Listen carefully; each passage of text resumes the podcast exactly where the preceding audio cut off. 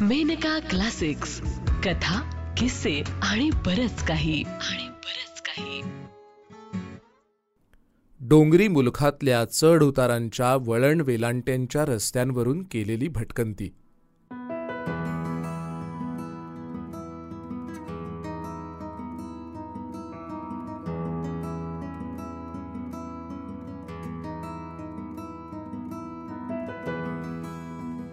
लेख चढ उतार.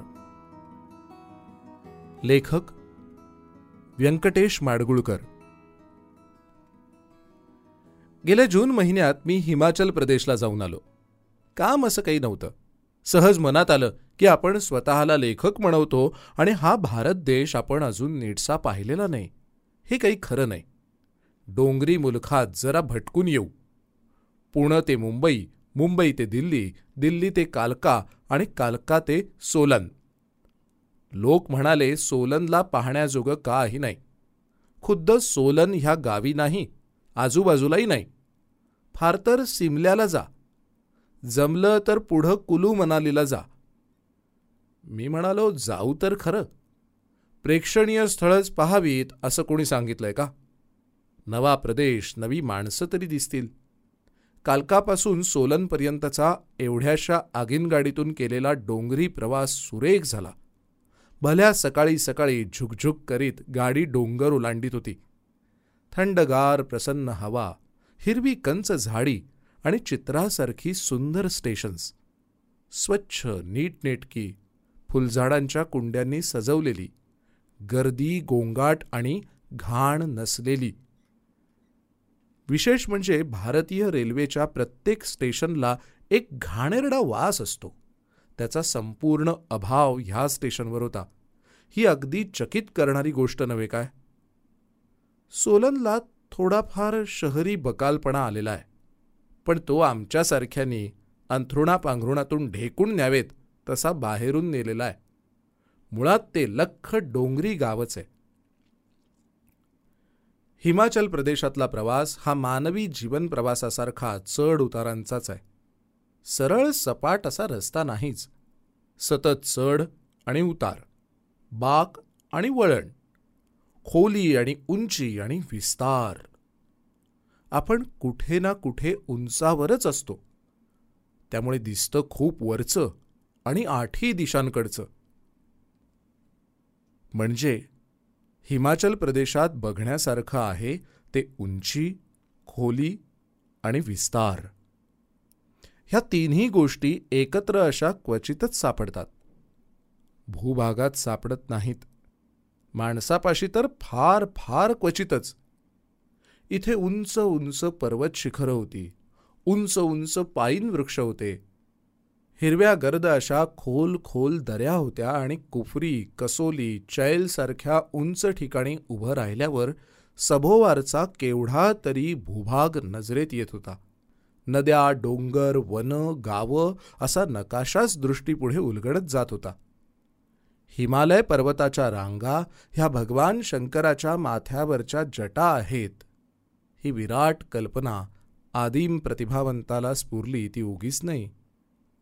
सोलनला मयूर नावाचं एक बऱ्यापैकी हॉटेल आहे. तिथे मी राहिलो. माझं लक्ष कुलू मनालीकडे होतं. म्हणालो एवढा आलोच आहे तर एक भरारी घेऊन येऊ. चौकशी केल्यावर समजलं की सिमल्यावरून जाता येतं. पर्यटकांसाठी सरकारनं सोय केलेली आहे. बस तिथून जाते. सोलनहून नाही. अगदी सकाळी उठलो. पडशी पाठीवर टाकली आणि सोलनचा बसस्टँड गाठला. पहिली बस पकडली आणि दोन एक तासात सिमल्याला पोचलो बस स्टँडवर उतरताच दारुण निराशा झाली. स्वातंत्र्यपूर्व काळातली ही भारताची उन्हाळ्यातली राजधानी म्हणजे आता एक बकाल वस्ती झाली आहे. समुद्र सपाटीपासून सात हजार दोनशे चौतीस फूट उंचीवर असलेल्या ह्या थंड हवेच्या ठिकाणी उकाडाच होता. वाहनांची माणसांची नात गर्दी होती. बस थांबताच हमालांचा प्रचंड वेढा प्रवाशांवर हल्ला करत होता. उंच आवाजातल्या आरोळ्या वाहनांचे कर्कश आवाज माणसांच्या झुंडी ह्यामुळे सगळं वातावरण म्हणजे आसुडाचे फटके अंगावर ओढून घेत नाचणारा आणि घुमणारा किंचाळणारा आणि बेफाम झालेला मरी आईचा पोतराज वाटत होता. रण हलगी कडाडत होती. पिपाणी वाजत होती आणि काळ्या भोर कपाळावर तांबडा भडक मळवट भरलेला विक्राळ पोतराज थयथयाट करत होता.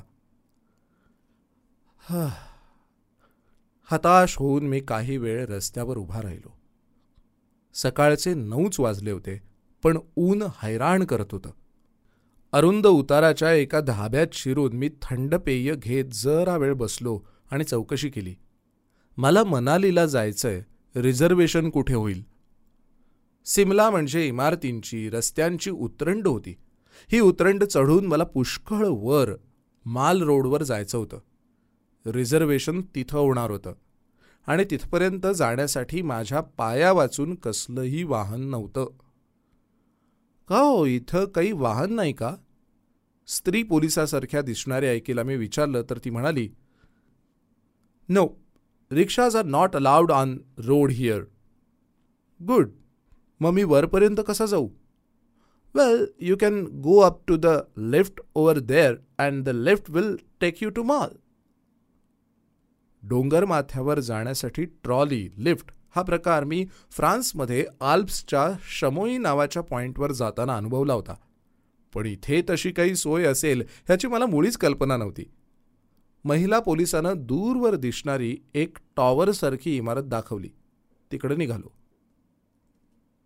मग कधी उताराच्या अरुंद रस्त्यावरून भरधाव वेगानं येणाऱ्या वाहनांपासून अंग चोरत कधी रस्त्याच्या काठानं पायी चालणाऱ्यांसाठी बांधलेल्या लाकडी पुलावरनं असं मी बराच चाललो. पाठीवर अवझड ओझी वाहणारे दमगीर हमाल वारंवार भेटले. पोती सरपणाचा भारा चार सहा सुटकेसेस असलं सामान हमालांच्या पाठीवर होतं. इथली सगळी मालवाहतूक बहुधा माणसांच्या पाठीवरूनच होत असावी. एकदा तर एकच अवजड खोकं पाठीवर तोलून ठेक्यात चाललेले दोन हमाल मी पाहिले. हे पट्ट्या मारून बंद केलेलं लाकडी खोकं आकारानं आणि वजनानं प्रचंडच होतं. आणि बैलजोडी जशी एक औत जीवाच्या बळानं वाहते तसे हे दोघं ते खोकं वाहत होते. दोघांपैकी एकाचा पाय जरी चुकला की ह्या ओझ्याखाली उंदीर चेंगरावे तसे हे चेंगरतील असं वाटत होतं. लिफ्टच्या दाराशी लांबच लांब क्यू होता. मला वाटलं आता आपण एक वाजेपर्यंत ह्या रांगेतच उभे राहणार. हे सगळे पर्यटकच होते. बाया मुलं पुरुष. भारताच्या चारही दिशांकडून ही हौशी माणसं सिमला पाहण्यासाठी आली होती. मी हळूहळू प्रगती करत लिफ्टपाशी पोचलो हा लिफ्टसुद्धा दांडकन एकदम वर घेऊन जात नाहीच. टप्पा आहे थोडा चक्रव्यूह आहे मग आपण वर पोचतो. हाच तो सुप्रसिद्ध माल रोड. पुन्हा दुकानं माणसांचे लोंढे वाहन मात्र कसलंही नाही. जुन्या पुस्तकांची दोन दुकानं दिसली. मी जरा रेंगाळलो. एका दुकानात शिरून पुस्तकं बघू लागलो. वीस साली प्रकाशित झालेलं एक रेखाचित्रांचं पुस्तक दिसलं. चांगलं जाड जूड होतं. कोणी साहेब मजकुरांनी रेखाचित्र केली होती. झाडांची वनस्पतींची रानफुलांची पक्ष्यांची सुळक्यांची आणि आदिवासींची रेखाचित्र होती. आणि सोबत काही टिपणंही होती. मी पोरगेल्याशा दुकानदाराला ह्या पुस्तकाची किंमत विचारली तर ब्रह्मवाक्य बोलावं तसं तो बोलला आठशे रुपये. का बरं? छापलेली किंमत तर फारच कमी आहे. हे अँटिक आहे म्हणून त्याची किंमत एवढी. दुकानदाराच्या दृष्टीवरूनच मला कळलं की माझ्यासारखा फाटका माणूस असली भारी वस्तू घेऊ शकणार नाही हा फालतू चौकशा मात्र करतो आहे असं त्याला वाटलं होतं. तत्काळ मी दुकानाबाहेर पडलो. पर्यटकांसाठी मनालीला सुटणाऱ्या बस रिझर्वेशनसाठी ही तुफान गर्दी होती. बुकिंग करणारी अधिकारी मंडळी फार वैतागून गेली होती. क्यूत उभा राहून मी टेबलापाशी पोहोचलो तेव्हा पुढच्या सात दिवसांचं बुकिंग संपलेलं होतं. त्या दिवशी मी सोलनहून पुण्याला परत जायचं रिझर्वेशन केलेलं होतं. तो दिवस तेवढा रिकामा होता. हे रिझर्वेशनही एका बाजूचंच होतं. म्हणजे बारा तास प्रवास करूनच बस तुम्हाला मनालीला सोडणार. परत येण्याचं वगैरे तुमचं तुम्ही बघून घ्यायचं. मनाली इथून अडीचशे किलोमीटर आहे म्हणे. जुन्या पुस्तकांच्या दुकानातून जसा तत्परतेनं मी बाहेर पडलो तसाच इथूनही पडलो. मग मी हे पाहू ते पाहू ही महत्त्वाकांक्षा सोडून दिली. असं ठरवलं की जमेल तेव्हा चित्रांची वही एवढं तेवढं खायला आणि पाण्याची बाटली घेऊन भल्या सकाळी बसस्टँडवर जायचं. तिखट मीठ आलू सब्जी आणि गरम पुरी यांची धाब्यावर मिळणारी न्याहारी उरकून घ्यायची आणि कधी दक्षिण दिशेला तर कधी उत्तरेला कधी पश्चिमेला कधी पूर्वेला असं जाऊन मजेत दिवस घालवायचा. संध्याकाळी परत येणाऱ्या बसमधून सोलनला यायचं. नाही कुलू म्हणाली तर नाही. पर्यटकांच्या माहितीसाठी लिहिलेली पुस्तकं सगळीकडे मिळतात. त्यापैकी एका पुस्तकावरनं मला कळलं की सकाळी जाऊन संध्याकाळी परत येता येईल अशी काही ठिकाणं आजूबाजूला आहेत. चैल आहे कसोली आहे बरोग आहे म्हणालो अनुक्रमे तीनही पाहू. अशा प्रवासात सामान्यतः कोणी सोबती मला लागत नाही. पण पश्चिम विभागीय भाषा केंद्राचे अध्यक्ष भाटे उत्साहानं म्हणाले मी येऊ का भटकायला? तर म्हणालो चला. हे भाटे असे की झाला तर त्यांचा उत्तम उपयोगच उपद्रव मुळीच नाही. दोघं गेलो. हिमालय प्रदेशातली ठिकाणं जशी सुंदर आहेत तशाच वाटाही सुंदर आहेत. वळणा वेलांट्यांच्या चढ उतारांच्या ह्या वाटांवरून गाडी धावताना निसर्गाची नाना रूपं दिसतात. निसर्गचित्रात एवढीशी मनुष्याकृती रेखाटावी तसा रानात काम करणारा शेतकरी दिसतो. कधी गुरं राखणारी गुराखीण दिसते कुठं एवढी एवढी घरं दिसतात. फळांच्या फुलांच्या बागा दिसतात. कधी ओढे आडवे धावतात तर कधी लहान जलाशयांची भिंगे लखलखतात. नाना रंग नाना आकार छाया आणि प्रकाशाचा मनोहरी खेळ. अशा वेळी सगळं भान गळून जातं. सावरीच्या वाळल्या बोंडातून निघून वाऱ्यावर हलकेच तरंगत जाणाऱ्या म्हातारीसारखे आपण आपले तरंगत असतो अगदी आत्ममग्न असे. चैल अगदी शांत उल्हासित आणि हिरवट टवटवीत असं लहानसं गाव आहे. दोन हजार दोनशे पन्नास मीटर्स उंचीवरचं हे थंड हवेचं ठिकाण.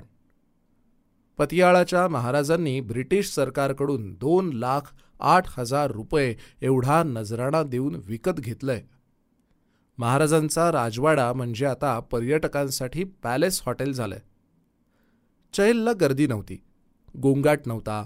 फेरीवाल्यांचा हमालांचा गराडा नव्हता. जगातलं सर्वात उंचीवरचं असं क्रिकेट ग्राउंड होतं. ते पाहावं म्हणून आम्ही चढाच्या रस्त्यावरनं चालू लागलो. चांगला प्रशस्त डांबरी रस्ता होता.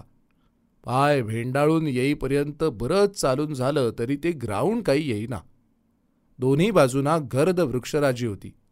फार फार फार चढून गेल्यावर एकदाच ते विस्तृत ग्राउंड दिसलं. एवढ्या उंचीवर एवढं सुंदर विस्तृत क्रिकेट ग्राउंड. हा चमत्कार होता खरा. ऊन फार लागत होतं. अशा दमलेल्या वेळी झाडांच्या छायेत एक पोरगा अगदी ताज्या प्लम फळांनी भरलेली दुरडी पुढ्यात घेऊन गिराईकांची प्रतीक्षा करत बसलेला दिसला. ही रसाची पाणपोईच त्यानं आमच्यासाठी घातलेली होती. त्याच्या पाठीमागच्या उतारावरच बाग होती. कशी दिली रे? दीड रुपया किलो. अर्धा किलो फळं घेतली तर ती केवढी तरी आली. आंबट गोड अशी ती फळं चवीनं खात आम्ही घरद झाडातून हिंडलो. छायेला विसावलो. म्हशीसारख्या प्राण्याला पाण्यात डुंबताना जसं सुख होत असेल तसं सुख या मोकळ्या वेळेत शांततेनं अनोळखी अशा झाडीत डुंबताना मला झालं. भर दुपार झाल्यावर रमत गमत खाली उतरलो. धाब्यावर जेवलो आणि झाडाखाली एका कठड्यावर पसरलो. अंगाखाली गार फरशी होती. वर झाडाची गार सावली होती. चांगली गाढ झोप लागली. सोलनला जाणारी बस साडेचार वाजता येणार होती. साडेचार वाजून गेले साडेपाच झाले सहा झाले. आम्ही इथं तिथं चौकशी केली तर लोकांनी धीर दिला. बस येईलच. ती आलीच नाही असं कधी होत नाही. पण आज नेमकं तेच होणार होतं. समोरच पोस्टाची टुमदार लहानशी इमारत होती. तिथं जाऊन चौकशी केली. पोस्टातल्या माणसानं कुठंतरी फोन करून चौकशी केली आणि समजलं की बस फेल झाली आहे ती काही येणार नाही. काय बाटे? पॅलेस हॉटेलमध्ये रात्र काढायची काय? काढू. आणि पुढं सकाळी तरी बस येणार का? चौकशी केली तर लोक म्हणाले बहुतेक येईल. नक्की सांगता येत नाही. भाटे पॅलेस हॉटेलमध्ये रात्र काढायची तर नाणी किती द्यावी लागतील माहिती आहे दोनशे पन्नास रुपये दोन बेड्ससाठी. बापरे! त्यापेक्षा दुपारी झोपलो होतो तो ओटा छान आहे. खरी गोष्ट. धाब्यावर जेवण करून पॅलेस हॉटेलमध्ये झोपणं हे बरोबर नाही. खाजगी कार वगैरे मिळते का बघूया? बघूया. बाजारपेठेत एक अँबॅसेडर गाडी दिसली. कुणाची आहे? दुकानदाराची. आम्हाला सोलनला पोचवाल का? जरूर. काय द्यावं लागेल? कांडा घाटला पोचवू. तिथपर्यंत वीस रुपये द्या. भाटे ही कल्पना वाईट नाही. जाऊया? जाऊया. आणि कांडा घाटापासून पुढे दुकानदार म्हणाले मेन रोड आहे साहेब. सारख्या बसेस असतात. सिमल्याहून सोलनला जाणारी बस मिळेल तुम्हाला. नक्की. नक्की. आम्हीच मिळवून देऊ. मग झालं. चला. निघालो. दुकानदार मोठे गमते ग्रहस्थ होते. जाता जाता वाटेत त्यांनी सोबतीला म्हणून एक खुशमस्कऱ्या घेतला. तो का कू करायला लागला तर म्हणाले चल बे आत्ता साहेबांना कांडा घाटाला पोचवून परत येऊ. गाडीत आता चौघं झालो. संध्याकाळचं सुरेख ऊन पडलं होतं. दुकानदार मजेत गाडी हाकत होते. वाटेत कोणी एक बरी दिसणारी बऱ्या वयाची बाई गवताचा भारा वागवीत जाताना आढळली. गचकन ब्रेक लावून मालकाने विचारलं काय नाव ग तुझं? ती बापडी लाजून गप्पच बसली. केवढ्याला द्यायचा भारा? तरी गप्पच. अगं माझ्या घरी गुरं आहेत म्हणून विचारतो. दोन रुपयाला दे आणि जा रिकामी परत. यावर ती न बोलता चालायलाच लागली. हे हसून म्हणाले तिनं ओळखलं नाही मला. घाट उतरून बरंच पुढे आलो तर एक फौजदार साहेब आणि एक शिपाई असं दोघे रस्ता काटताना आढळले. लागलीच यांनी गाडी थांबवली. कुणीकडे फौजदार साहेब? कांडा घाट. चला बसा. खुशमस्कऱ्या शेजारी शिपाई साहेब आणि आमच्या शेजारी फौजदार साहेब बसले. मग फौजदार साहेबांनी आमची चौकशी केली. कुठले? मुंबई. टुरिस्ट? नारायणराव भाटे म्हणाले नाही कॉन्फरन्ससाठी आलो होतो सोनलला. तुम्ही? सकाळी तपासाला आलो होतो खालच्या एका खेड्यात. आता परत निघालो. चालतच. पहाडी माणसांना चालणं नवं नाही साहेब. दहा वीस किलोमीटर सहज जातो आम्ही. फौजदार साहेब चांगले बोलके होते. इकडच्या तिकडच्या बऱ्याच गप्पा झाल्या. साहेब म्हणाले मुंबईसारखं इकडे नाही साहेब. पहाडी लोक सज्जन आहेत. चोऱ्या माऱ्या खून खराबा काही होत नाही. रस्त्यावर तुमची एखादी वस्तू पडली तर ती जागची हलणारही नाही. आठ दिवसांनी येऊन बघा तिथेच असेल. लॉ अँड ऑर्डर फार उत्तम आहे. इकडे लोक गरीब आहेत पण त्यांना माणुसकी आहे. बोलता बोलता कांडाघाट केव्हा आला हे कळलंही नाही. आम्ही उतरलो. पैसे खिशात घालून दुकानदार फौजदार साहेबांना म्हणाले साहेब यांना एखाद्या बसमध्ये बसवून द्या सोलनच्या. आम्ही आता निघतो. जरूर आम्ही यांना पोचवतो. गाडी निघून गेली. आम्ही रस्त्यावर उभे राहिलो. पाच सात मिनिटात एक माल ट्रक आला. साहेबांनी हात दाखवून तो उभा केला. आम्हाला म्हणाले चढा ट्रक आपलाच आहे. चौघेही चढून ड्रायव्हर साईडला बसलो. ट्रकमध्ये बसलो की आपला प्रवास आणखी उच्च पातळीवरून होतो. लवकरच मयूर हॉटेलपाशी आलो. आमचं हॉटेल आलं फौजदार साहेब. उतरतो इथे. अच्छा. ट्रक ड्रायव्हरला काय द्यायचं? काही नाही काही नाही. ट्रक आपलाच आहे. Thanks for the lift welcome पुढे फौजदार साहेब बिगर ड्रेसात असे मला सोलनच्या मुख्य रस्त्यावर दोन तीन वेळा भेटले. विचारायचे कसं काय? मजेत. काही तकलीफ? काही नाही. खूप इंटा चाललंय. असाच एक वार उठून कसोलीला गेलो.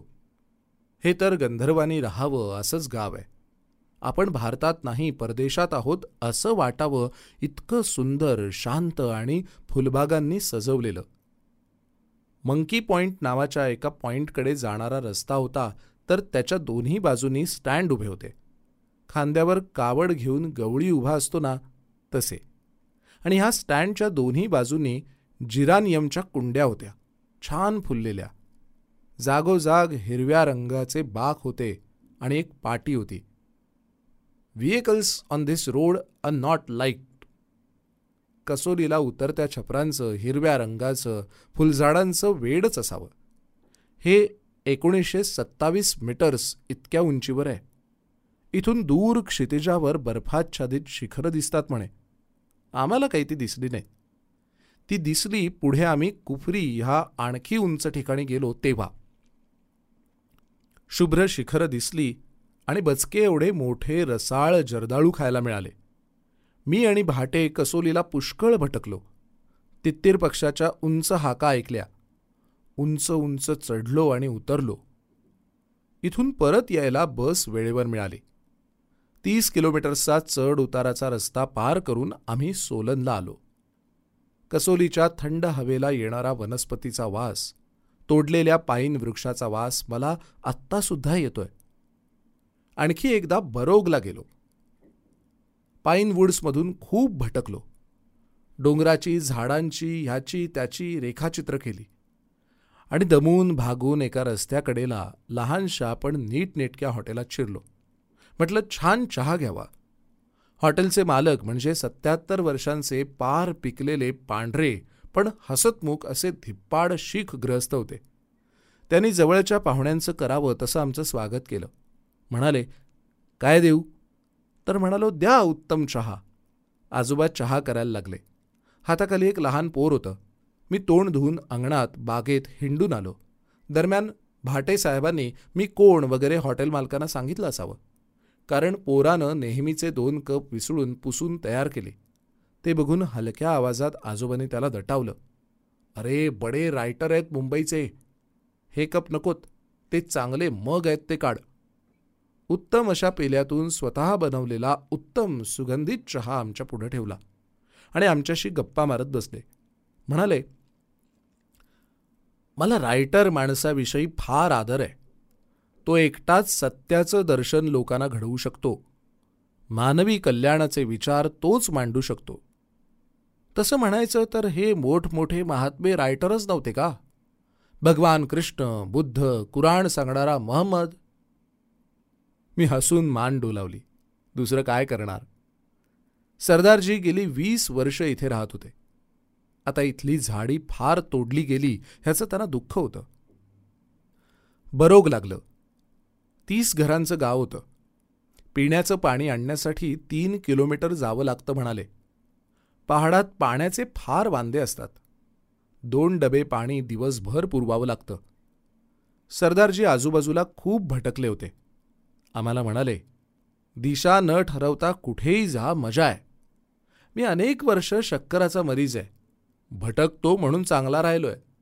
आता पुन्हा याल तेव्हा मी सुद्धा तुमच्याबरोबर भटकायला येईन. सरदारजींना चहाचे पैसे देऊ केले तर ते घेईनात. घेणार नाहीतच म्हणाले. म्हणाले हे हॉटेल काही पैसा कमवावा म्हणून मी काढलेलं नाही. मी माणसांचा लोभी आहे. रिटायर झालो. एक मुलगा एक मुलगी मोठी होऊन उडून गेली. मला कर्मेना म्हणून या सुरेख गावी ही पाच सहा एकर जमीन खरेदी केली. झोपडी बांधली. राहिलो. माणसं यावीत जावीत म्हणून घराचंच हॉटेल केलंय. तुम्ही पाहुणे. लांबून आलात बोललात मजा आली. चहाचे पैसे कसले? जा. मजेत हिंडा पहाडातून. बरोगलाच आणखी एक पाईनवूड कॅफे होतं.